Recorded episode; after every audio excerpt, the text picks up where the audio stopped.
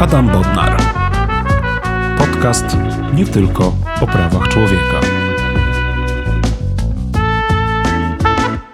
Drodzy Państwo, szanowne słuchaczki, szanowni słuchacze, to jest podcast nie tylko o prawach człowieka. Rozmawiam z moimi gośćmi na różne tematy dotyczące przestrzegania praw człowieka, praworządności oraz wartości demokratycznych. Dzisiaj moim gościem jest pan profesor Piotr Hofmański, prezydent Międzynarodowego Trybunału Karnego. Dzień dobry Państwu, witam. Pozwolą Państwo, że powiem kilka słów na temat pana profesora Piotra Hofmańskiego, tak jak wspomniałem, prezydenta Międzynarodowego Trybunału Karnego. Nominację na to stanowisko pan profesor otrzymał dosłownie kilka tygodni temu. Myślę, że to jest wielki sukces, nie tylko osobisty pana profesora, ale także sukces, tak myślę przynajmniej, polskiego środowiska prawniczego. Pan profesor Hofmański przez wiele lat był związany z Uniwersytetem Mikołaja Kopernika w Toruniu, następnie z Uniwersytetem Śląskim, Uniwersytetem w Białymstoku i wreszcie z Uniwersytetem Jagiellońskim. Zawsze zajmował się prawem karnym oraz procedurą karną. Jest jednym z najwybitniejszych ekspertów analizujących wpływ praw człowieka na procedurę karną. Na mojej półce kiedyś znalazłem książkę Ochrona praw człowieka, która została wydana w tysiąc dziewięćset dziewięćdziesiątym pierwszym roku, gdzie pan profesor jeszcze wyprzedzał epokę, ponieważ już wtedy analizował, jak polskie prawo będzie się musiało zmienić pod wpływem Europejskiej Konwencji Praw Człowieka. Pan profesor był sędzią Izby Karnej Sądu Najwyższego, był także rzecznikiem Sądu Najwyższego, był członkiem oraz przewodniczącym Komisji Kodyfikacyjnej Prawa Karnego. Natomiast w dwa tysiące czternastym roku został wybranym na stanowisko sędziego Międzynarodowego Trybunału Karnego w Hadze. Po kilku latach służby w Trybunale w Hadze został powołany na stanowisko prezydenta Międzynarodowego Trybunału Karnego. Wydaje się, że to jest chyba obecnie, ja jestem przekonany, najważniejsze stanowisko sędziowskie, które jest wykonywane przez Polaka w tej, w tym świecie prawa międzynarodowego. Bardzo się cieszę, panie profesorze, panie sędzio, że przyjął pan moje zaproszenie do spotkania, do rozmowy na temat roli Międzynarodowego Trybunału Karnego, na temat swoich zadań i podzielenia się tym ze słuchaczami podcastu. To ja bardzo dziękuję za zaproszenie. To, to wspaniała szansa dla mnie również podzielenia się swoimi doświadczeniami, no i popularyzacji tej, jak sądzę, bardzo ważnej dziedziny. Ja mam właśnie takie wrażenie, że my w Polsce rozmawiamy o wielu rzeczach i oczywiście ta nasza rzeczywistość jest przysłonięta przez konflikty dotyczące praworządności, wręcz przez walkę o praworządność w Polsce. Zresztą wydaje mi się, że część naszych słuchaczy i słuchaczek pamięta rozmowę pana profesora w Faktach po Faktach z Katarzyną Kolendą-Zaleską, gdzie w zasadzie na temat roli Międzynarodowego Trybunału Karnego nie było za dużo, natomiast sporo pan powiedział o y, sytuacji w Polsce i o y, tym, jak y, wygląda y, aktualnie nasze sądownictwo. Natomiast ja właśnie o tym nie chciałbym dzisiaj rozmawiać, tylko chciałbym porozmawiać o tym, czym się tak, pan, tak naprawdę pan sędzia zajmuje w Międzynarodowym Trybunale Karnym y, w Hadze i na czym polega ta y, szczególna rola Trybunału. Y, I moja rozmowa jest związana z tym, że czasami mam takie poczucie i szczerze mówiąc to jest też wyrzut pod, pod adresem siebie samego, że my jesteśmy w Polsce dość zaściankowi, jeżeli chodzi o problemy, które się dzieją na świecie, że czasami te problemy, które są rozstrzygane przez właśnie Trybunał w Hadze są gdzieś bardzo odległe od naszej codziennej rzeczywistości. My tego nie śledzimy, nie interesujemy się i tylko czasami gdzieś są jakieś drobne przebitki dotyczące właśnie wymierzania tej sprawiedliwości na poziomie międzynarodowym. Ale zanim do tego dojdziemy, ja bym się chciał spytać o jedną rzecz. Pan sędzia został wybrany do Międzynarodowego Trybunału Karnego w dwa tysiące czternastym roku. Ale jak rozumiem, żeby zostać sędzią M T K, nie, wysyła się po prostu C V i mówi: hello, tutaj jestem, jestem świetnym prawnikiem z Polski i wy mnie wybierzcie, e, tylko trzeba przejść określoną e, procedurę i też no, trudno przejść przez taką procedurę bez wsparcia dyplomacji własnego państwa. Jeżeli pan sędzia mógłby się z nami podzielić e, informację, jak to wyglądało, jak doszło do tego momentu, że został pan sędzią Międzynarodowego Trybunału Karnego. Tak, no rzeczywiście nie jest to takie proste, panie rzeczniku i panie profesorze. W istocie nie można wysłać swojego C V i poprosić, zaproponować siebie na to stanowisko. No, sam Statut Rzymski, to jest traktat międzynarodowy, który jest aktem prawa, który tworzy cały ten system, tworzy Trybunał, określa bardzo szczegółowo sposób i procedurę, w jakiej dokonuje się wyboru sędziów tego Trybunału. No to oczywiście punktem wyjścia jest to, że kandydat musi być zgłoszony przez państwo, które stanowi stronę statutu. Polska jest stroną statutu, jest jednym z państw, które nazywamy je państwami założycielami, ponieważ należała do pierwszych sześćdziesięciu państw, których ratyfikacje uruchomiły cały system.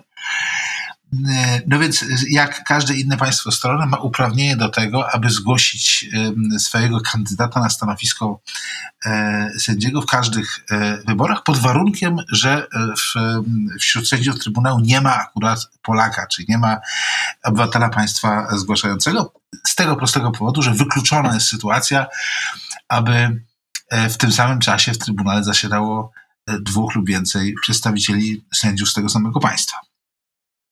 No ale jak powiedziałem, musi nastąpić zgłoszenie przez państwo i podkreślę to, panie rzeczniku, zostałem zgłoszony przez rząd, który w Polsce urzędował jeszcze przed feralnymi wyborami z dwa tysiące piętnastego roku, to dla mnie ważne. Wtedy ministrem spraw zagranicznych, bo Ministerstwo Spraw Zagranicznych jest tym organem, który koordynuje całą tą akcję, był minister Sikorski. I nie tylko potrzebne jest wsparcie ze strony Ministerstwa Spraw Zagranicznych i rządu państwa, które proponuje kandydata, ale wręcz jest to Ministerstwo Spraw Zagranicznych czy Minister Spraw Zagranicznych jest organem, który całą tą procedurę prowadzi, inicjuje, zgłasza i oczywiście wspiera kandydata w trakcie kampanii, nie chcę powiedzieć wyborczej, mówimy o kampanii promocyjnej, no może to jest lepsze określenie. Są pewne warunki, które muszą być spełnione, aby państwo mogło zgłosić kandydata i wśród tych warunków jest między innymi to, no pomijam takie ogólne rzeczy jak tam nieposzlakowana opinia, bycie ekspertem z zakresu prawa karnego lub prawa międzynarodowego, no ale również to, że osoba, która jest zgłaszana, musi posiadać kwalifikacje umożliwiające ubieganie się o najwyższe stanowisko sędziowskie w państwie zgłaszającym. No ponieważ ja w tym okresie już od dwudziestu lat urzędowałem na Placu Krasiński jako sędzia Sądu Najwyższego, co, co do tego warunku nie było żadnych wątpliwości. No, odpowiednie organy uznały, że spełniam także inne kryteria. Tych kandydatów było więcej, było, było kilku i procedura polegała na tym, że minister spraw zagranicznych zwrócił się do szeregu różnych organów, w tym do Sądu Najwyższego i do Trybunału Konstytucyjnego, który wówczas jeszcze przecież mieliśmy, Do, do innych ważnych organów państwowych, także do Polskiej Akademii Nauk, o ile pamiętam. Każdy z tych organów mógł zgłosić jakby w tej pierwszej fazie kandydata, który był rozważany jako późniejszy kandydat. Jak ta procedura przebiegała, jak, jak to wszystko się odbywało, to, to, to ja nie mam świadomości nawet. No mi w pewnym momencie zakomunikowano, że zostałem wybrany i że rozpoczynamy kampanię promocyjną.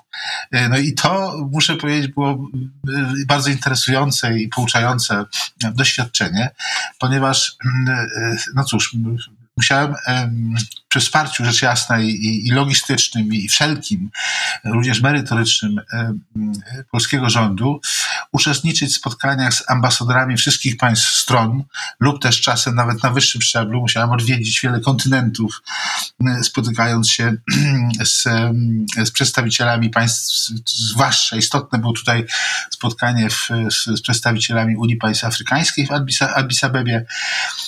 No i spotkania w Nowym Jorku, ponieważ tam urzędują ambasadorowie państw, no w zasadzie wszystkich państw świata, bo tu chodzi o, o, o przedstawicielstwa przy Organizacji Narodów Zjednoczonych, którzy biorą udział w głosowaniu.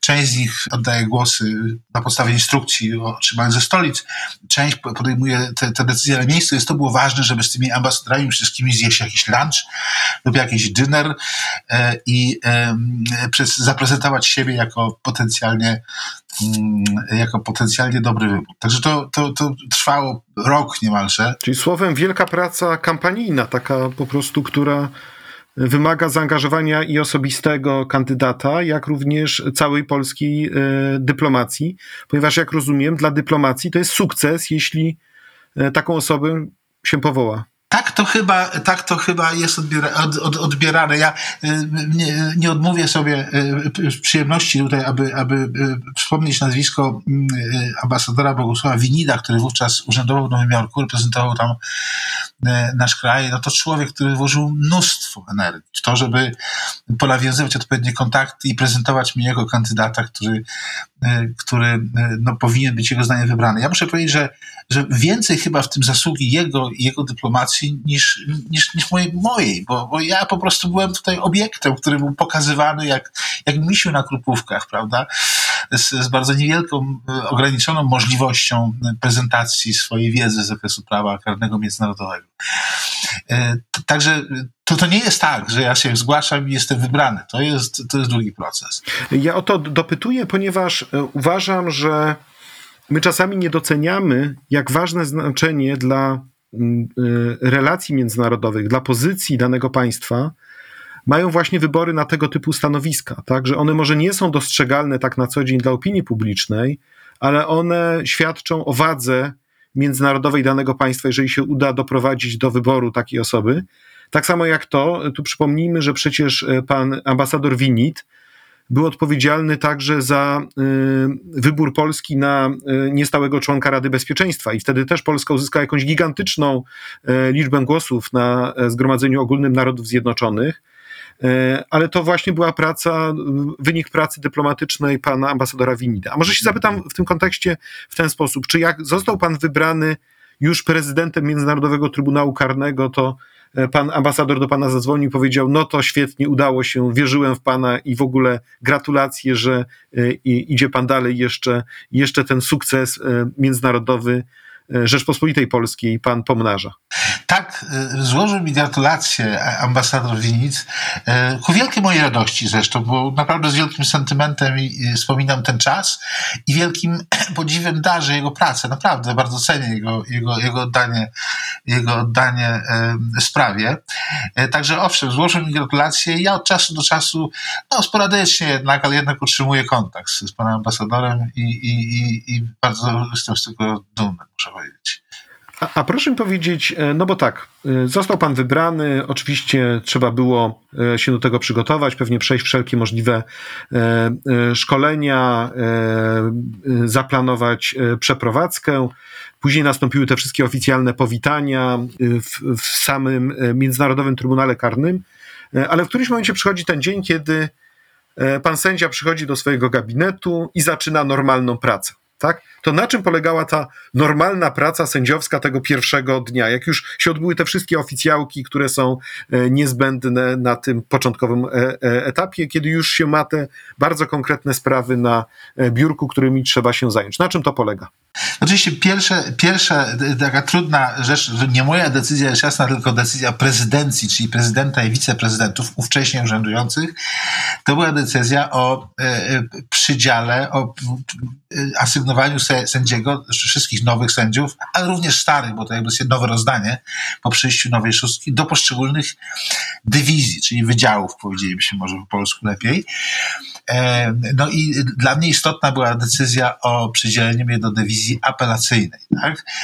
To spowodowało, że ja byłem może troszkę łatwiejszej sytuacji niż szereg moich kolegów wybranych w tym samym czasie, ponieważ um, byłem jednym z pięciu, bez pięciu sędziów dywizji apelacyjnej, jednym z pięciu sędziów i jedynym sędzią, który był w tym rzucie wybrany. Ten czwórka e, to byli sędziowie orzekający od, już tam od e, trzech bądź sześciu lat z pewnym doświadczeniem.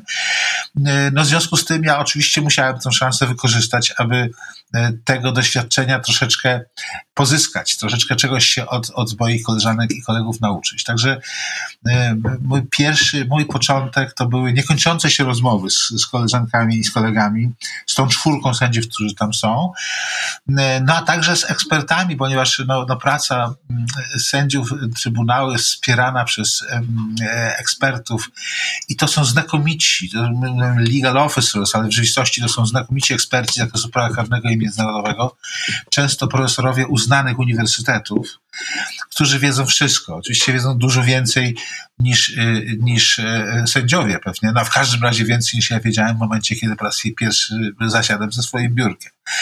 Także spotkania z tymi ludźmi to było dla mnie no, nieocenione źródło, źródło informacji, która, czyli wiedzy, która, która potem, jak sądzę, mogła procentować.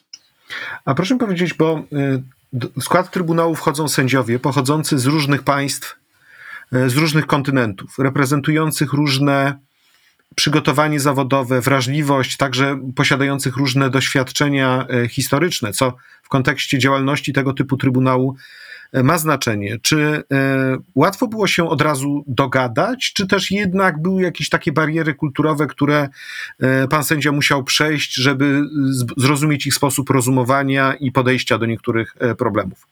Tak, to jest, to jest pytanie, w którym wyczytałbym kilka różnych pytań i, i, i jeżeli, jeżeli pan tak pozwoli, to ja postaram się po kolejnej odpowiedzi. To rzeczywiście jest tak, że um, wybieranych jest osiemnastu sędziów um, Trybunału i oni pochodzą według określonego klucza e, z poszczególnych, nazywamy to grupami państw. Takich grup państw jest pięć. Czyli wszystkie państwa świata, które ratyfikowały statut rzymski, jest ich w tej chwili sto dwadzieścia trzy, są podzielone na pięć grup. No i, i jest pewien klucz, który powoduje, że w zasadzie, co do zasady powinno być trzech sędziów, minimum trzech sędziów z każdych z tych grup, no co daje piętnaście, prawda? Przy pięciu jeszcze dostaje ten margines dodatkowych trzech, którzy mogą być z każdego państwa świata wybrani. Tak więc ten klucz geograficzny jest bardzo istotny i jest przestrzegany przez państwa w momencie wyboru. Ale jest także inny klucz, który jest bardzo ważny i to będzie nawiązanie do drugiej części pańskiego pytania, ale jest taki klucz, że część sędziów musi pochodzić z krajów kultury common law, a część z krajów kultury prawnej civil law. Dlaczego? No przede wszystkim dlatego, że sam statut rzymski jest swoistym konglomeratem, jest takim mikstem systemu common law i civil law, co w szczególności widać przy rozwiązaniach proceduralnych. A zatem no to oczywiście powoduje pewną trudność, to trzeba od razu sobie powiedzieć, pewną trudność interpretacyjną, ale pewnie jeszcze większym wyzwaniem jest znalezienie wspólnego języka, wspólnego rozumienia tego systemu przez sędziów pochodzących z obu tych wielkich kultur prawnych. Dodatkowo na to nakłada się to, że nawet jeżeli mamy sędziów z tej samej kultury prawnej, weźmy common law na przykład, ale pochodzących z Wysp Brytyjskich czy z Ugandy, to oni myślą zupełnie inaczej. Oni mają inne z kolei doświadczenia kulturowe, oni są osadzeni w zupełnie innej rzeczywistości i przynoszą tutaj, tutaj czyli do Hagi, zupełnie inne doświadczenia. Więc tu się zderza kilka różnych płaszczyzn, które wzajemnie ścierając się tworzą dopiero ten, ten końcowy produkt, to, to danie, które, które musimy ugotować. To jest trudne. To jest trudne, e, chociaż muszę powiedzieć, że, że w, w początkowym okresie mojego urzędowania tutaj to najlepiej mi się współpracowało i najlepiej mi się rozumiało z kolegą, który pochodził akurat z Wysp Brytyjskich. Chociaż oczywiście wyrósł w zupełnie innej kulturze prawnej, ale to nie było dla nas ważne. Ważne było dla nas to, żeby, żeby wspólnie poszukiwać kompromisów i rozwiązań, które się okazują najlepsze i najbardziej efektywne. Jeżeli ktoś jest otwarty na to, żeby no, na, na inne myślenie, na, na inną interpretację, na inny sposób interpretacji, inny sposób rozumienia prawa, inną filozofię prawa, jest w stanie akceptować argumenty adwersarzy, to, to jesteśmy na dobrej drodze. I to się udaje. To się udaje. Ja muszę powiedzieć, że na pierwszy, na pierwszy rzut oka, jeśli tak mogę powiedzieć, wydawałoby się, że połączenie, połączenie kultury prawnej common law i civil law w jednym akcie prawnym to jest szaleństwo i to nie może przynieść pożądanego rezultatu, ale tutaj muszę odnotować pozytywne rozczarowanie. Tak, to się da zrobić, to się daje zrobić i to jest efektywne i na to mam bardzo wiele przykładów, może kiedyś mi się uda to w jakiejś pracy opisać. No, myślę, że świat prawniczy w Polsce na to liczy, tym bardziej, że wiemy, że powstało sporo publikacji naukowych na temat działalności M T K, jak chociażby prace profesora Pawła Winińskiego, zresztą obecnie sędziego Sądu Najwyższego. Natomiast ja bym się chciał spytać o to, jak wygląda tak w dużym skrócie procedura postępowania przed e, Międzynarodowym Trybunałem Karnym? Już pan sędzia powiedział, że e, pan sędzia orzeka w tej izbie odwoławczej, w izbie apelacyjnej. E, jak rozumiem, ten pierwszy etap postępowania to jest e, e, izba, no ta główna rozpatrująca sprawy, tak, czyli trials chamber, tak? E, I jakby, jakby pan sędzia mógł w kilku słowach opowiedzieć, e, jaka jest rola właśnie prokuratora, który pracuje przy Międzynarodowym Trybunale Karnym, co się dzieje z oskarżonymi, gdzie oni się znajdują, jak to tak w takim największym, maksymalnym telegraficznym skrócie, żeby w te trzydzieści sekund, dwie minuty każdy, kto wysłucha tego podcastu, zrozumiał, jak to w praktyce działa. To bardzo trudne zadanie, panie rzeczniku. Nie, niesłychanie to skomplikowane i trudne, bo... Ale zacznę, zacznę od tego, żeby, żeby rzeczywiście yy, zaakcentować tylko najistotniejsze kwestie. Zacznę od tego, że sam statut rzymski, czyli akt prawny, na podstawie którego działamy, nasz kodeks, prawda, połączenie swoiste kodeksu karnego, postępowania karnego, aktu ustrojowego, który tworzy Trybunał, jest yy, aktem bardzo ogólnym i yy, byśmy tak powiedzieli z punktu widzenia interpretatora pełnym luk. I te luki trzeba wypełniać interpretacją. W związku z powyższym ogromne pole do interpretacji, do kreatywnej takiej wykładni, do takiej sędziowskiej kreatywności, co jest oczywiście kapitalnym wyzwaniem dla, dla, dla, dla sędziego i dla, dla prawnika, bo tu się wszystko tworzy. Zaczyna się problem, tam w zasadzie kończy się regulacja prawna i trzeba wszystko wymyślić jakoś. Ale nie o to pan pytał w gruncie rzeczy.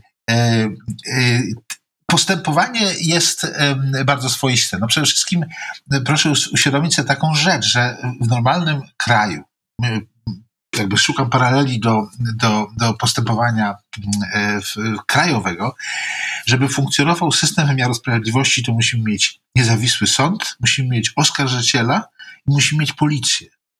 Otóż tego trzeciego elementu my nie mamy i pewnie go nigdy nie będziemy mieli, dlatego że suwerenność państwa stoi na przeszkodzie e, takim koncesjom ze strony państwa, by utworzyć w ogóle coś takiego i w taką władzę Trybunał wyposażyć. W związku z tym Trybunał całkowicie jest zdany na współpracę z państwami.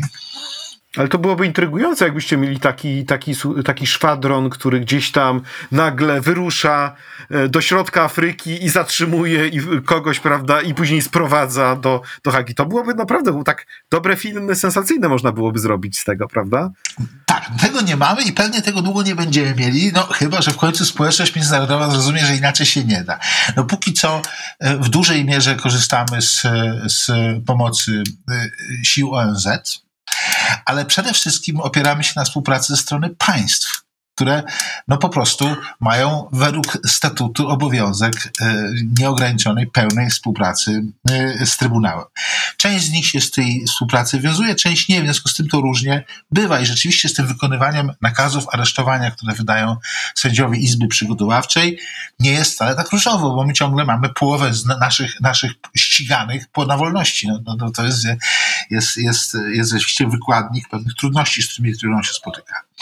No ale jeżeli już uda się schwytać takiego ściganego, to osadzamy go w, w, w detention center, czyli, czyli jakby to jest taki oddział holenderskiego więzienia zlokalizowanego w Hadze, gdzie na czas procesu ci nasi oskarżeni przebywają, ponieważ Trybunał nie prowadzi postępowania przeciwko nieobecnym i, i tak długo, jak długo nie nastąpi no fizyczne sprowadzenie ściganego do Trybunału, tak długo postępowania nie można rozpocząć. Prokurator jest oska- oczywiście oskarżycielem, ale przede wszystkim jest organem, który przeprowadza w tak zwane wstępne rozpoznanie sprawy, znaczy dochodzenie wstępne, nazwijmy, decyduje o tym, czy wszcząć postępowanie, czy nie, dokonuje selekcji sprawcy z bardzo politycznie wrażliwą kwestią, które będą przedmiotem postępowania, no a następnie wnioskuje o wydanie nakazów aresztowania i w przypadku sukcesu w przypadku sukcesu myślę o schwytaniu, fizycznym schwytaniu sprawców, wnosi oskarżenie. Ciekawostką, która nie występuje na przykład w polskim systemie prawnym, jest to, że Izba Przygotowawcza musi, no, wykonuje pewne funkcje w trakcie trwania mm, śledztwa. Pewne decyzje muszą być, e, muszą być na przykład zezwolenie na wszczęcie w ogóle śledztwa w pewnych sytuacjach jest konieczne. E, niektóre decyzje śledcze muszą być, e, muszą być konsultowane z Izbą, ale najważniejsza kwestia to jest to, że, że Izba Przygotowawcza zatwierdza zarzuty. Czyli jest instytucja twierdzenia zarzutów, prokurator sam nie jest w stanie przebić się bezpośrednio do rozprawy, jeżeli Izba Przygotowawcza nie zatwierdzi zarzutów. I to jest skomplikowany proces, bo to nie jest tylko proste zatwierdzenie bądź nie, tylko to jest negocjacje co do tego, w jaki sposób w ogóle skonstruować tą całą sprawę i co ewentualnie zarzutem objąć, a, a co, co nie. Czyli to jest... Tak, z punktu widzenia takiej skargowości to nie jest bardzo czyste, powiedziałbym, z naukowego punktu widzenia. Ale to jest ważna instytucja. No i dopiero, dopiero wtedy, kiedy zarzuty są sformułowane i zatwierdzone przez Izbę Przygotowawczą, sprawa trafia na, na rozprawę. Trzech sędziów na rozprawie, nie mamy tu żadnych ławników, mamy wyłącznie sędziów zawodowych. Zasiada w Izbie orzekającej. Procesy na ogół są niesłychanie długotrwałe. To, to, to jest czasem dwa trzy lata codziennego, po osiem godzin dziennie słuchania świadków, który, którzy się liczy, liczy się w tysiące. Bo świadkowie, tu musimy powiedzieć, że to są często ofiary bądź rodziny ofiar tych wszystkich zbrodni wojennych i zbrodni przeciwko ludzkości, które były popełniane przeciw, przez sprawców. Tak? I, to, i dlatego... Można powiedzieć, tak ważne jest, aby dać im możliwość zabrania głosu. To jest bardzo ważna sprawa. Zresztą cały system Statutu Rzymskiego jest, bar- jest, jest yy, bardzo, nie chcę powiedzieć sfokusowany, chyba polsko powiedzieć, skoncentrowany chyba na, na, na, na ofiarach właśnie. Bo nie tylko chodzi o to, aby umożliwić im uczestnictwo w postępowaniu i, i po prostu wysłuchania ich, ale także przewidziano określony system reparacji dla ofiar. To jest odrębna procedura i odrębny organ, który się tym Trybunale zajmuje i, i myślę, że to, to jest niesłychanie, niesłychanie istotne. Ale z moich obserwacji, muszę powiedzieć, wynika, że z punktu widzenia tych ofiar no, okrutnych, potwornych zbrodni, muszę powiedzieć, to, to oczekiwanie na sprawiedliwość jest pewnie ważniejsze niż oczekiwanie na wynagrodzenie szkód. To jest bardzo ciekawe i, i tak to chyba wygląda. Wie pan, serce aż, aż naprawdę boli, kiedy się patrzy na transmisję, powiedzmy, z, z Demokratycznej Republiki Konga czy z Wybrzeża Kości Słoniowej, gdzie tysiące ludzi siedzi przed ekranem telewizoru i śledzi na YouTubie przebieg rozprawy. Bo to jest dla nich ważne, żeby widzieć proces, żeby widzieć, jak dzieje się sprawiedliwość, jak y, y, sędziowie rozprawiają na temat odpowiedzialności ich oprawców. To jest niesłychanie istotna sprawa. Wtedy dopiero doceniamy, co to jest jawność procesu, prawda? Jak, jakie to ma znaczenie gwarancyjne, prawda? Z punktu widzenia właśnie budowania poczucia tej, tej sprawiedliwości, tak? Powiedział pan na początku, że w Polsce nie ma specjalnego zainteresowania tą problematyką. Ja, ja, to jest prawda, że go nie ma, ale z jednej strony powiedziałbym dobrze, bo to znaczy, że w Polsce nie działy się rzeczy, które by to zainteresowanie w takim stopniu wzbudziły. No a z drugiej strony oczywiście szkoda, bo myślę, że zwłaszcza, zwłaszcza świat uniwersytecki, akademicki mógłby być nieco bardziej aktywny w tym, w tym zakresie, ponieważ są kraje, w których, w których, w których jest naprawdę wielka aktywność w tym zakresie, no Polska do nich nie należy. No ale to zupełnie na, na, na marginesie. Wracając do, do postępowania, no i cóż, no jest rozprawa, jest, jest wyrok. Interesującą rzeczą z punktu widzenia, zwłaszcza pewnie polskich prawników, byłoby to, że tu wydaje się dwa wyroki. Dlatego, że odrębnie wydaje się wyrok skazujący lub uniewinniający oczywiście, a odrębnie wyrok wymierzający, ka- wymierzający karę, jeśli pierwszy był y, y, skazujący. To ma pewien głęboki sens, dlatego że to uwalnia e, obronę od, od konieczności takiej podwójnej argumentacji. Ja jako sędzia polski czasem e, z pewnym zażenowaniem musiałem e, słuchać uwodów e, obrońcy, który powiada, e, że no, mój klient nie popełnił tego przestępstwa, które mu się zarzuca, ponieważ go w ogóle nie było tam w tym miejscu, no ale poza tym to on jest młody chłopak, prawda, i, i trzeba by wziąć to pod uwagę przy wymiarze kary, prawda, że on to w ogóle pierwszy raz zrobił, prawda.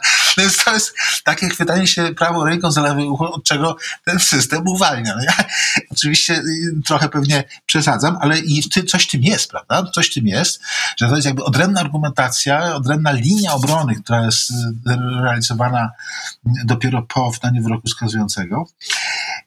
I, i, i tak to się dzieje. No oczywiście to przedłuża proces. To przedłuża proces. No ale jak powiadam, ma pewne, pewne zalety. No i jest postępowanie odwoławcze. Mamy, mamy oczywiście tą gwarancję dwuinstancyjności i tu proszę zauważyć, że o ile na przykład Trybunał Norymberski, który, no, którego uważamy za takiego praojca, prawda, Trybunału Karnego, statut Trybunału Norymberskiego nie przewidywał postępowania odwoławczego, podobnie zresztą jak i, jak i statut Wojskowego Trybunału dla Dalekiego Wschodu w Tokio. Natomiast statut rzymski powstał w czasach, kiedy już te standardy w zakresie ochrony praw jednostki były wypracowane na tyle, że nie do pomyślenia byłoby skonstruowanie postępowania jednoinstancyjnego. A tym jest apelacja. I to jest apelacja zarówno od wyroku skazującego, jak i od wyroku uniewinniającego, co wcale nie było takie oczywiste, ponieważ w wielu krajach anglosaskich i to w krajach o rozwiniętej kulturze prawnej przecież, o czym pan zapewne wie, wcale nie dopuszcza się apelacji od wyroków uniewinniających. Skazujących tak, ale uniewinniających już niekoniecznie. No tutaj przewidziano taką, taką, taką e, możliwość i to jest ten element civil law niewątpliwie i wpływ krajów civil law. Jest także możliwość zaskarżania szeregu innych incydentalnych decyzji, aczkolwiek też nie wszystkich. No i jakoś to się wszystko toczy.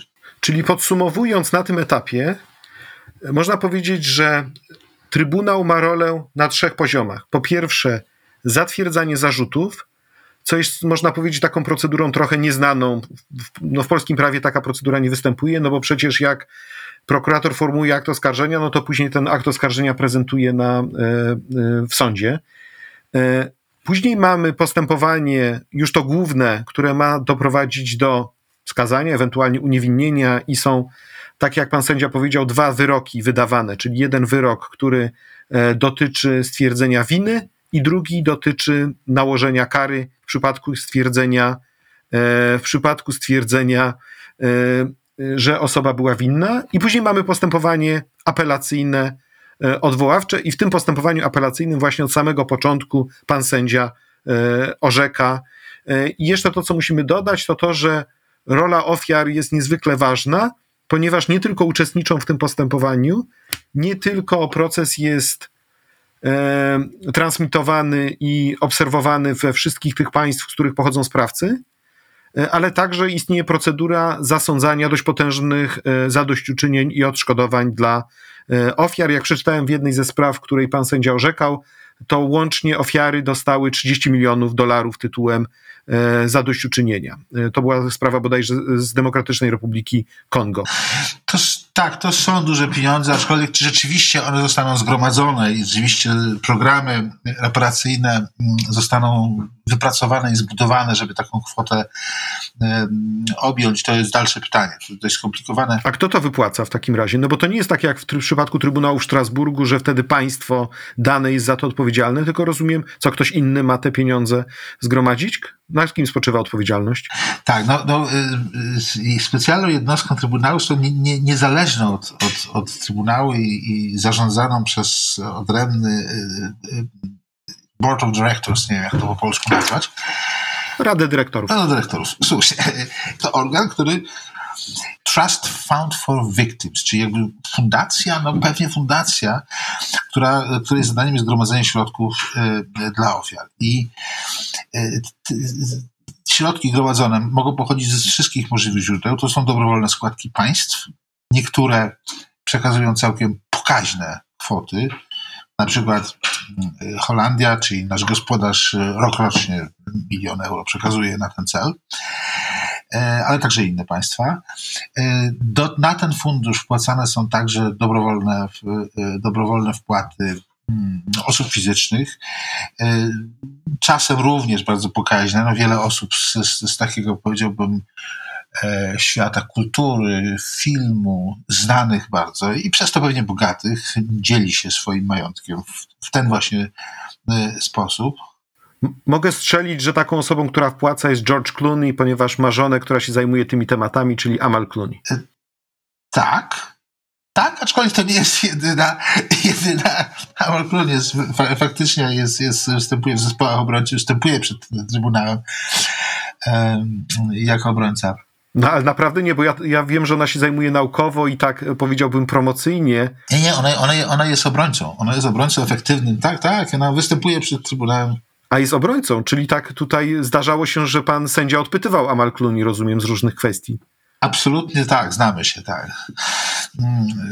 No tak, tak, ale jest też, jest, jest też szereg takich osób, które, które nie czuję się upoważnione, żeby, żeby ich nazwiska ujawnić, ale rzeczywiście bardzo wiele osób to, to czyni. Poza tym na ten, na ten cel wpływają także grzywny i środki z orzekanego przez Trybunał przepadku, ponieważ grzywna i przepadek są karami dodatkowymi orzekanymi na podstawie statutu sprawców. Czyli rozumiem, jak jakiś lider kongijski nakradł diamenty, to można zasądzić przepadek i to trafia na konto tego trust, trust for victims of... Mhm. To trafia tego, tego, tak, tak, tak, tak. I, i on te, te programy reparacyjne w jakiś sposób konstruuje i rzeczywiście na, na miejscu stara się tym lub w różnych formach pomagać. To są po, po, indywidualne jakieś granty, albo to są jakieś kolektywne reparacje, to są, to są, nie wiem, trzeba czasem odbudować zniszczoną szkołę, trzeba zbudować szpital, trzeba wykopać studnię, no różne rzeczy, z których ci ludzie tam w tym, w tym, na tym, na tym, zwłaszcza afrykańskim kontynencie nie bardzo mogą żyć. I na to są właśnie takie pieniądze. No ale oczywiście co do zasady, jeżeli się zasądzi to odszkodowanie, reparacje, no to co do zasady odpowiedzialny za nim jest sprawca. No z tym, że sprawca najczęściej tych pieniędzy nie ma i stąd właśnie te subsydiarne źródła, które muszą być wykorzystywane, aby ofiary mogły otrzymać wsparcie. No dobrze, to teraz się zatrzymajmy na tych sprawcach właśnie, bo pan sędzia orzekał no już w kilku sprawach, a pewnie jeżeli chodzi o kwestie proceduralne, to i w kilkunastu, natomiast no, a może nawet kilkudziesięciu, natomiast te, które są wymienione w tym oficjalnym takim C V pana sędziego na stronie Trybunału, to możemy się dowiedzieć, że pan sędzia orzekał w sprawie Bosco Natanga, który był kongijskim partyzantem bojówek, w sprawie byłego prezydenta Wybrzeża Kości Słoniowej Laurenta Gbagbo, także w sprawie jednego z liderów kongijskich Jean-Pierre Bemba Gombo, a także podejmował pan sędzia różne decyzje proceduralne, na przykład w zakresie zwolnienia jednego z oskarżonych do swojego macierzystego kraju na czas procesu, czy także uczestniczył pan sędzia w decyzji o zezwoleniu na śledztwo dotyczącego zbrodni wojennych w Afganistanie, co może mieć pewne konsekwencje także dla, z punktu widzenia chociażby tego programu tajnych więzień C I A i całego tego programu tak zwanego rendition program. I teraz, jak zapoznałem się z tymi sprawami, to zauważyłem, że one są po pierwsze no, niezwykle skomplikowane. Faktycznie występuje w tych sprawach wiele ofiar. Te wyroki, uzasadnienia, także zdania uzupełniające, zdania odrębne są niezwykle no, potężne z punktu widzenia wagi spraw rozpatrywanych, ale także argumentacji prawnej i też rozwijania tego systemu wynikającego ze statutu rzymskiego. Natomiast chciałbym zadać takie pytanie stosunkowo może proste, a może i nie do końca. Która z tych spraw była dla pana sędziego najtrudniejsza pod względem emocjonalnym oraz po drugie, która z nich była najtrudniejsza pod względem prawniczym? Czyli emocjonalnie prawniczo. Które z nich były najtrudniejsze? Tak, myślę, że rzeczywiście to pytanie zostało po mistrzowsku sformułowane, dlatego że za każdym razem muszę chyba inną sprawę wymienić. Emocjonalnie, emocjonalnie wydaje mi się, że pra, sprawa Jean-Pierre Bemba to jest sprawa z Demokratycznej Republiki Konga była sprawą dla mnie emocjonalnie najtrudniejsza, po prostu dlatego, że nie bardzo potrafiłem pogodzić się z uniewinnieniem w tej sprawie. To jest sprawa, w której nastąpiło skazanie w pierwszej instancji i w której w drugiej instancji Izba Apelacyjna większością głosów trzy do dwóch zdecydowała o uniewinnieniu. Broń Boże, nie dlatego, że, że, że Bemba nie popełnił, nie, nie zrobił niczego złego, tylko dlatego, że to ostatecznie, co zdaniem moich szanownych kolegów można byłoby przypisać, nie mieściło się do końca w zespole znamion przewidzianych w Statucie Rzymskim. Ja się z tym absolutnie mogłem pogodzić ze względów, no nie emocjonalnych, ale właśnie prawnych.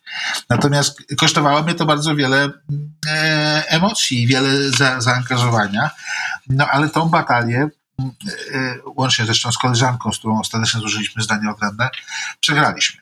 I, i to, to są te takie negatywne emocje, muszę powiedzieć, które, e, które, które przeżyłem w ciągu pierwszych trzech lat urzędowania. Dwa lata się ten proces przed sądem apelacyjnym ciągnął. Rzeczywiście sprawa wielka, sprawa, w której, w której ofiary liczone są na setki tysięcy. Mówię o ofiarach śmiertelnych. Nie? Natomiast, natomiast zgwałcone kobiety na miliony. To są naprawdę takie liczby i to są, to są zupełnie niewyobrażalne historie.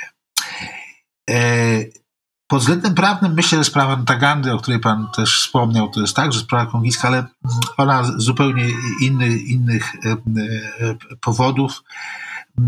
Tam różnice zdań pomiędzy sędziami i ostatecznie kompromis, który został wypracowany, nie spowodował jakiegoś zawirowania, ponieważ wyrok sądu pierwszej instancji został utrzymany w mocy, ale myślę, że udało się wypracować pewne istotne koncepcje, które będą procentowały w przyszłości i sądzę, że to był istotny wkład. To, co udało nam się zrobić, to jest wyrok, który został wydany w tym roku, w, w, z końcem marca.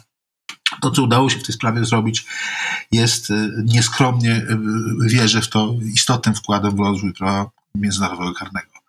Więc to pod względem prawnym jest chyba najważniejsza rzecz. Natomiast jeszcze jest trzecia sprawa, której, o, o której chcę króciutko bardzo powiedzieć, która z innych powodów jeszcze... Ale jeżeli się jeszcze tylko zatrzymamy przy tej drugiej sprawie, to jeszcze może bym chciał, jeżeli nas słuchają prawnicy, prawniczki z Polski, to być może właśnie ta druga sprawa to jest ta, której należałoby poświęcić jakąś glosę. Przeczytać wszystko, co zostało orzeczone w pierwszej instancji, w drugiej instancji. Sprawa jest ostateczna, zakończona. Może warto właśnie w ten sposób się zainteresować i sprawę wypromować. Co pan sędzia uważa? Zapraszam, oczywiście każdego, ja tego nie zrobię, rzecz jasna, z oczywistych powodów. To był żart. To był żart, tak, tak. Nie, ale to jest oczywiste, że pan sędzia, ja nie mówię, że... Ja tutaj na przykład koledzy z, z Krakowskiego Instytutu Prawa Karnego na przykład na pewno jestem przekonani, że tutaj nie tylko prowadzą swoje świetne blogi, podcasty i inne inicjatywy, ale może by napisali glosę na przykład do takiego wyroku. Tak chęt, serdecznie tutaj zachęcam. To, to jest trudne zadanie. Myślę, myślę że, że, że, że to jest tak ogromna sprawa i to jest taki, yy, tam jest tak wiele różnych problemów, zupełnie zresztą różnych i ze sobą niekoniecznie powiązanych, że napisanie glosy do takiego orzeczenia, że uwzględni się jeszcze wszystkie zdania, tam są takie zdania wspierające, odrębne zdania, nieprzeciwne, jakby wspierająca argumentacja przedstawiona w odrębnych opracowaniach publikowanych przez sędziów, to to byłaby oczywiście wielka, wielka czy może nawet wielotomowa księga. Natomiast glosa... To może glosa w postaci habilita- w postaci doktoratu. O, to może tak... Ja myślę, że warto poświęcać opracowania glosatorskie właśnie pewnym wątkom, które wystąpiły w tej, w tej, w tej sprawie. Tam jednym z takich, z takich bardzo interesujących moim zdaniem wątków i który zresztą e, wzbudził również wielkie zainteresowanie e, amicus curiae, wielu profesorów z całego świata uczestniczyło w debacie na ten temat na sali sądowej, prezentując swoje poglądy, bardzo zresztą rozbieżne.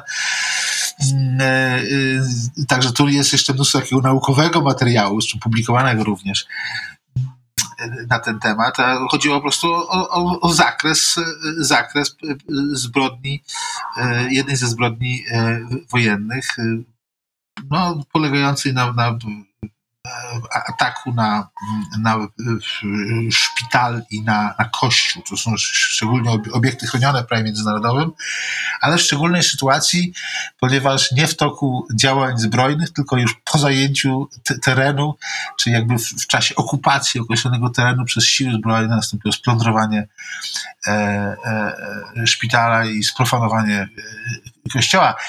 E, I, i towarzyszy się z pytanie, to, to na pewno nie jest nic dobrego, co tam zrobiono, natomiast pytanie jest, czy to jest coś, co mieści się w granicach znamion zbrodni wojennej przeciwdziałania statucie rzymskim. Więc to, to było niesłychanie interesujące zagadnienie. Jest ogromny dorobek na ten temat i, i, i dzięki temu procesowi rzecz jasna i, i wzbudziło to interesującą bardzo dyskusję. Na pewno warto się nad takim wątkiem pochylić. No dobrze, to ta trzecia sprawa w takim razie, o której pan sędzia chciał powiedzieć, a przerwałem. A trzecia sprawa, to chci- chciałem powiedzieć tak, bo ona ani, powiedzmy, prawnie nie była jakoś specjalnie trudna, chociaż oczywiście nie była łatwa, od razu tam nie ma łatwych spraw, e, ani też nawet specjalnie emocjonalnie nie była trudna, ale była trudna ze względu na konsekwencje, jakie wydawało orzeczenie. E, a, a to jest zresztą wspomniana przez, przez, przez pana wcześniej sprawa autoryzacji śledztwa w, w Afganistanie. Rzecz po prostu polegała na tym, że Izba Apelacyjna musiała wypowiedzieć się na temat tego, czy zbrodnie, które prokurator chce tam zarzucić, którymi chce się zająć, mieszczą się w jurysdykcji Trybunału.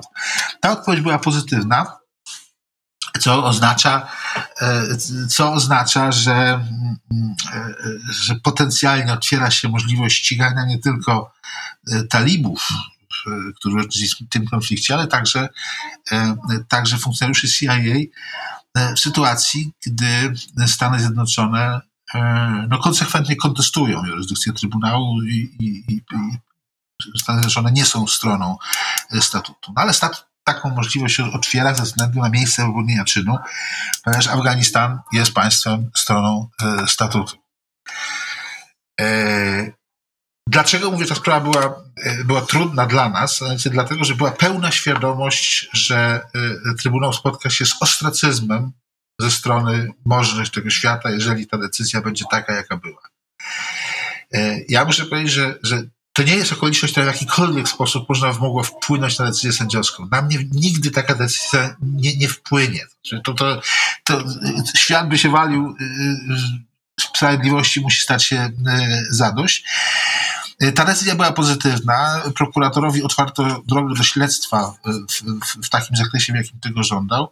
Natomiast konsekwencja była taka, że, że prezydent Trump zastosował sankcje w stosunku do, do, do Trybunału i to były bardzo dolegliwe sankcje. To nie tylko zakaz wjazdu, to także był nakaz karnego ścigania osób, które wspierają Trybunał w jakikolwiek sposób. Um, I to był bardzo trudny okres dla Trybunału, dlatego że, że z różnych zresztą powodów, dlatego że, że, że, że fundusze jakiekolwiek nie mogły przepływać swobodnie, dlatego że, że cała finansjera w jakiś sposób oparta jest o amerykański system bankowy. Więc myśmy mieli problem z wypłacaniem wynagrodzenia sędziom czy, czy, czy, czy, czy naszym urzędnikom, czy osobom pracującym w Trybunale. Ale to pokazuje, jakie szkody dla społeczności międzynarodowej wywoływał Donald Trump, tak? No bo jak rozumiem teraz, za czasów Joe Bidena, kiedy jest, kiedy Antony Blinken wyraźnie mówił, że następuje powrót do multilateralizmu, no to oczywiście wiadomo, że Stany Zjednoczone raczej się nie zwiążą w najbliższym czasie statutem rzymskim, nic na to nie wskazuje, natomiast przynajmniej nie będą blokowały pracy, jak, tak jak rozumiem.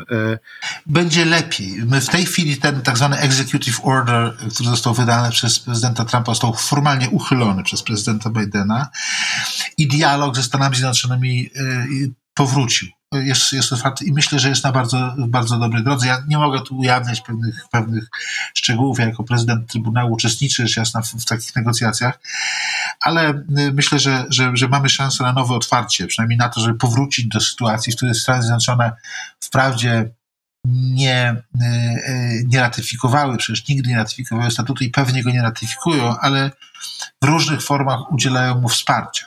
Mhm. Kilku z, z, z, z, spośród oskarżonych, którzy zasiadają dziś na ławach trybunalskich, zostało schwytanych dzięki pomocą służb amerykańskich.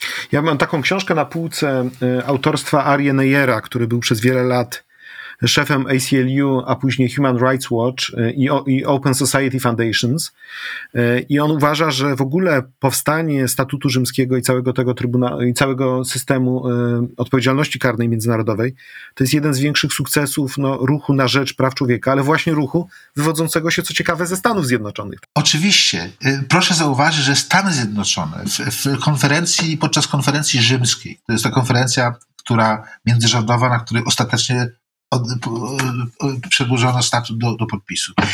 Podczas negocjacji w Rzymie Stany odgrywały bardzo aktywną rolę. I co więcej, jest znaczący wpływ prawników amerykańskich na kształt wielu instytucji zawartych w statucie rzymskim. To wiele to jest, to jest amerykańska myśl prawnicza, nikt nie ma co do tego żadnej wątpliwości.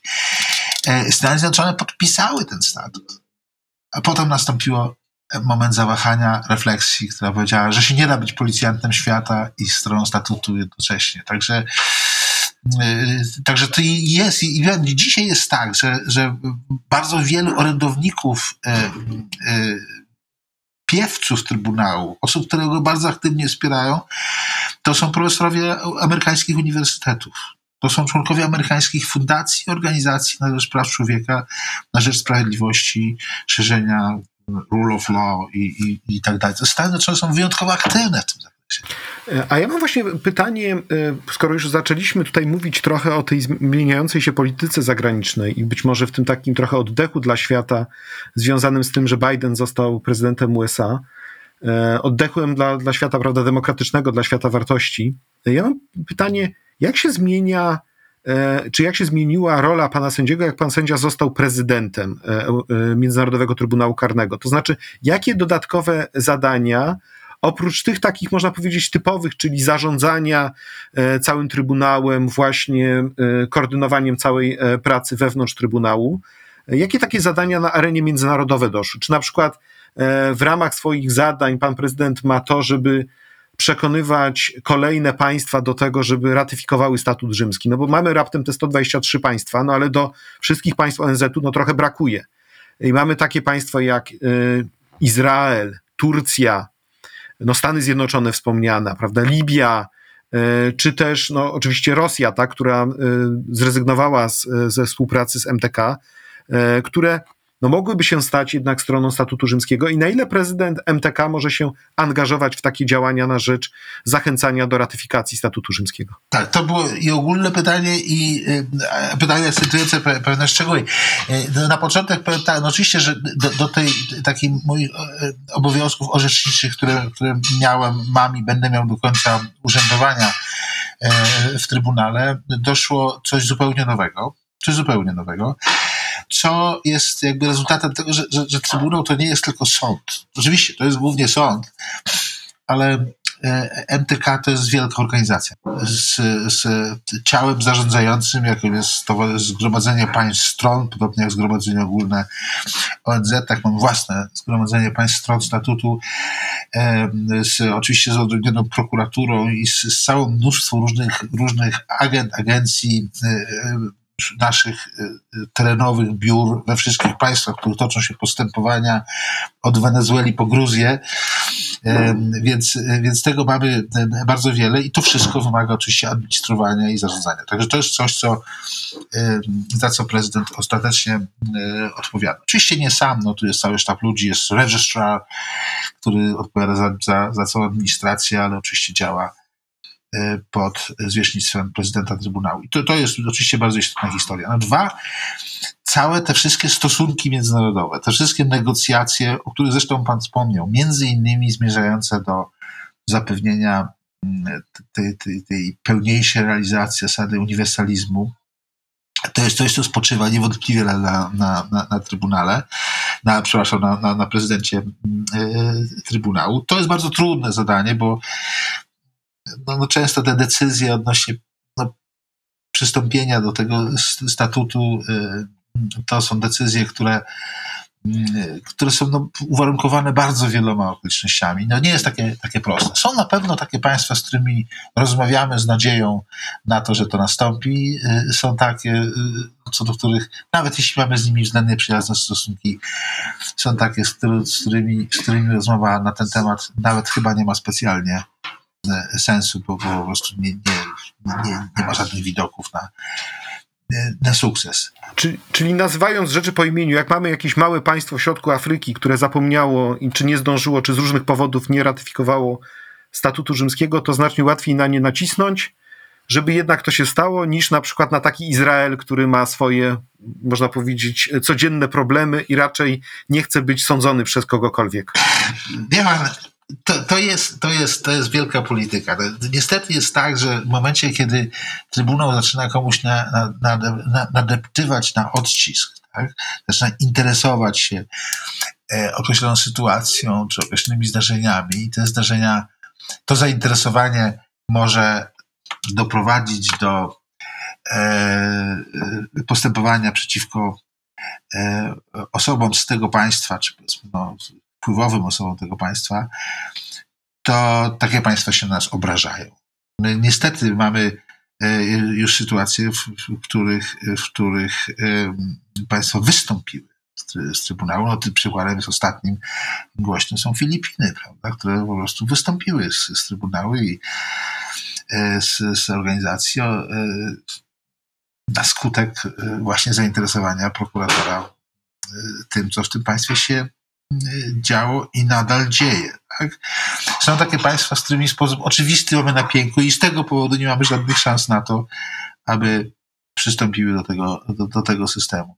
Ale czasem uwarunkowania polityczne powodują coś dokładnie odwrotnego. No właśnie tak jak na przykład było z Palestyną, która, co do której przez długi czas były wątpliwości, czy jest suwerennym państwem i czy w ogóle ma zdolność do tego, żeby ratyfikować traktat, no ale kiedy w tej sprawie O N Z, Rada Bezpieczeństwa zajęła pozytywne stanowisko, to pierwsze, co Palestyna zrobiła, to ratyfikowała statut, no dlatego, że ona jest tym państwem właśnie zagrożonym i, i, i w jej interesie było objęcie jurysdykcją statutu tego, co się na jej terytoriach okupowanych dzieje. No więc to, to, to właśnie te polityczne uwarunkowania powodują, że w, w pewnych regionach świata odnosimy sukces, a w innych nie. A, ale rzeczywiście rola prezydenta Trybunału no, między innymi na tym właśnie polega, żeby poszukiwać takich rozwiązań, które okażą się możliwe do zaakceptowania dla decydentów tego świata.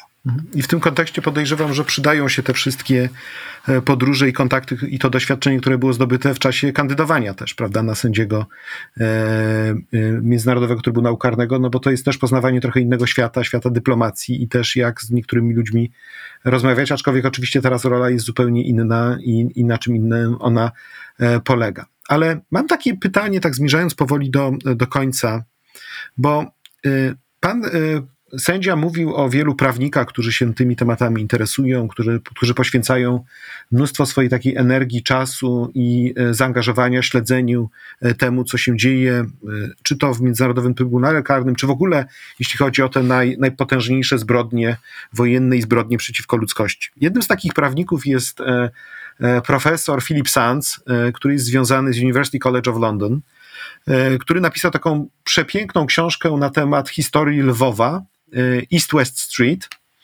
absolutny bestseller światowy, zresztą przetłumaczona na język polski, ale mam wrażenie, że w Polsce tak trochę przeszła, tak trochę bez echa.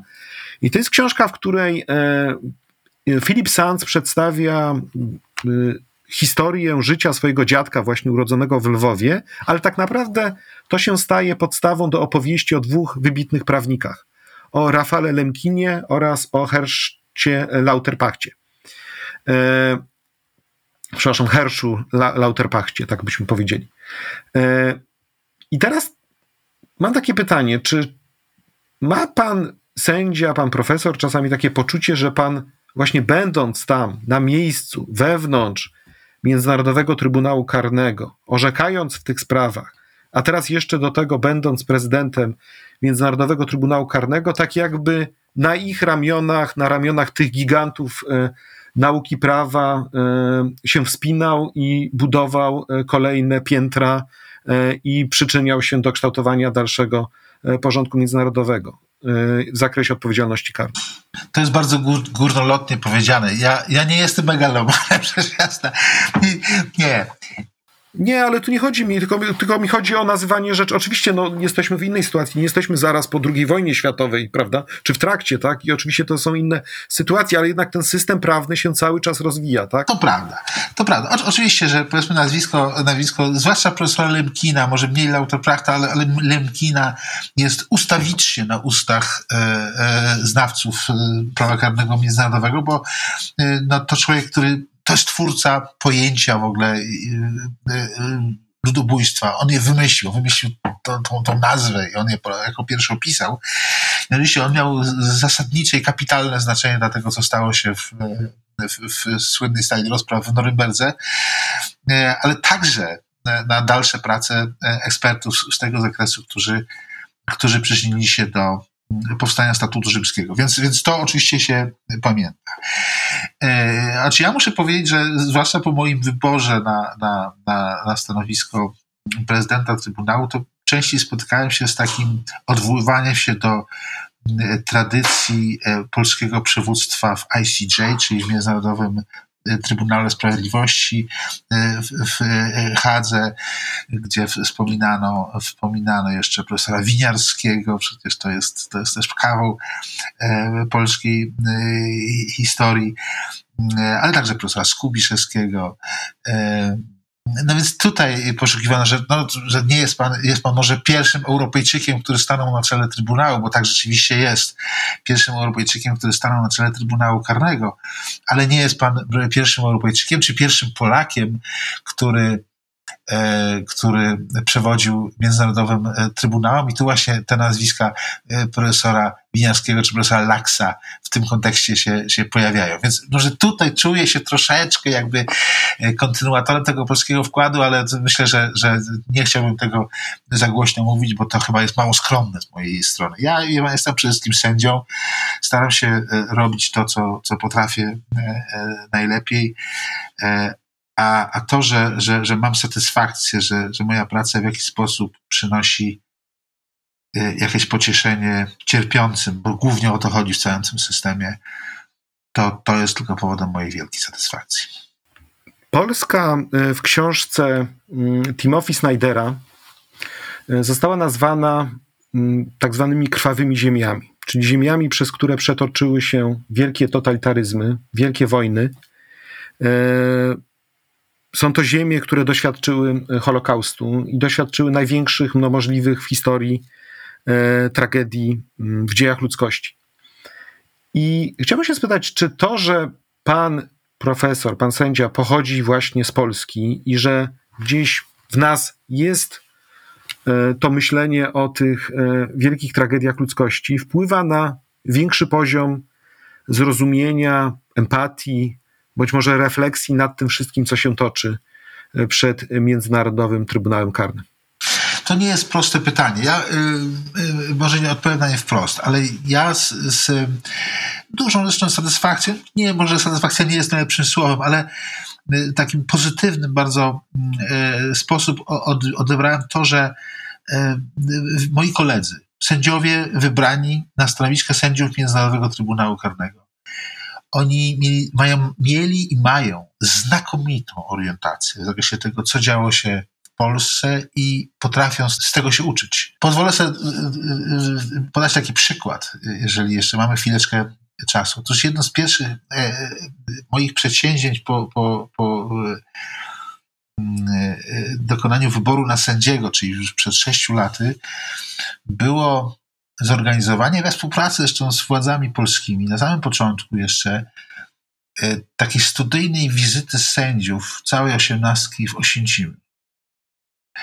Po prostu wydawało mi się, że ktoś, kto chce sądzić sprawców ludobójstwa i zbrodni przeciwko ludzkości, powinien przynajmniej raz w życiu zobaczyć y, Oświęcim, zobaczyć to muzeum. I spodziewałem się zupełnie innej reakcji. Oni, oni po prostu to wszystko już wiedzieli. Oni to wszystko wiedzieli. E, e, oczywiście, że to, jeżeli się jeżeli chodzi tam na miejsce, to te wrażenia są bardzo, bardzo szczególne i każdy to w swój sposób przeżywa, ale, ale oni mieli pełną, absolutnie pełną świadomość na temat wszystkich szczegółów tego, co tam się stało. Więc yy, wiem, że to nie jest prosta odpowiedź na pańskie pytanie, ale chcę powiedzieć, że po prostu my wszyscy, wszyscy, którzy tworzymy ten system, uczymy się z tego, co się stało. Z, wyciągamy lekcje, wyciągamy wnioski z tego, co stało się na Bałkanach. Wyciągamy wnioski z tego, co działo się w Rwandzie. Yy, cały czas na bieżąco przyglądamy się tragedii w Mjanmie, prawda? I w Bangladeszu. I, i, I cały czas tym żyjemy. My to po prostu wiemy. Tym żyjemy i, i myślę, że to w jakiś sposób wpływa na, na, na, na naszą, naszą wrażliwość i na, na sposób, w jaki rozumiemy naszą, naszą rolę. No cóż, a te wszystkie historyczne, historyczne zaszłości, one są oczywiście bardzo ważne i, i, i, i jak powiedziałem, one wpływają na sposób rozumienia prawa międzynarodowego i na sposób, w jaki to sprawiedliwość wymierzamy. No ale one wszystkie leżą poza zasięgiem naszej jurysdykcji, naszych możliwości, bo Trybunał został utworzony jako organ prospektywnie działający, bez możliwości rozliczania tego, co kiedyś miało, miało miejsce. I w, te, w tym sensie, w takim ściśle formalnym, To, to, to są rzeczy, które już dla Trybunału i dla jego orzecznictwa nie mają znaczenia. Ale mamy to w głowach. Panie sędzio, słuchaczami podcastu często są e, młodzi ludzie. I na sam koniec chciałbym e, poprosić pana e, profesora, pana sędziego o rekomendację, jeżeli chcieliby się bardziej zainteresować działalnością Międzynarodowego Trybunału Karnego, to od jakich lektur powinni zacząć albo co powinni czytać, w jaki sposób powinni śledzić działalność M T K, żeby pogłębić swoją wiedzę, zainteresowanie i taką świadomość, czym się M T K zajmuje. Jeżeli mógłbym poprosić o taką rekomendację na sam koniec do dalszej lektury, do dalszej refleksji.